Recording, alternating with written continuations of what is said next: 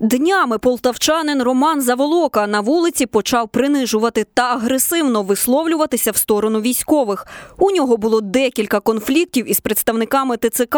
В одному з них він плюнув на пораненого воїна Олександра Мацька та обізвав його придурком, бо він захищав Україну.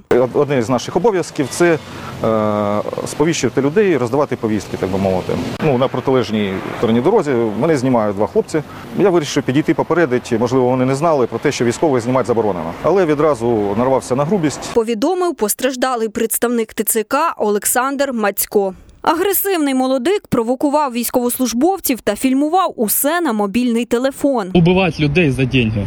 Іменно Бувати так кацапів будеш, вонючих. кацапів вонючих. Вонючих Зрозумів. кацапів, які загарбники прийшли б на твою землю. Дану ситуацію для армії ФМ прокоментувала юристка громадської організації Юридична сотня Алла Білошенко. Працівники територіального центру комплектування та соціальної підтримки мають право перевіряти документи і вручати повістки в деяких випадках. Дане питання в нас регулюється пунктом 5 постанови е, номер її 1456. Там чітко вказано в переліку суб'єктів, хто має право перевіряти документи, і там зазначено, що це є ЗСУ, які визначені в наказі коменданта.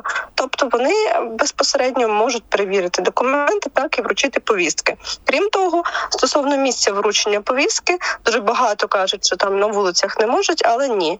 Видача повістки на вулиці вона можлива. В законодавстві України не вказано, де саме можна вручати повістку. Тому цей документ може бути виданий в будь-якому місці, де не заборонено законодавством. Повістка зрозуміла, що це не завжди е, дорівнює мобілізація. Це може бути навіть уточнення даних. Тому це не означає, що людини відразу мобілізовують і відправляють на навчання. Прокоментувала юристка ГО Юридична сотня Алла Білошенко.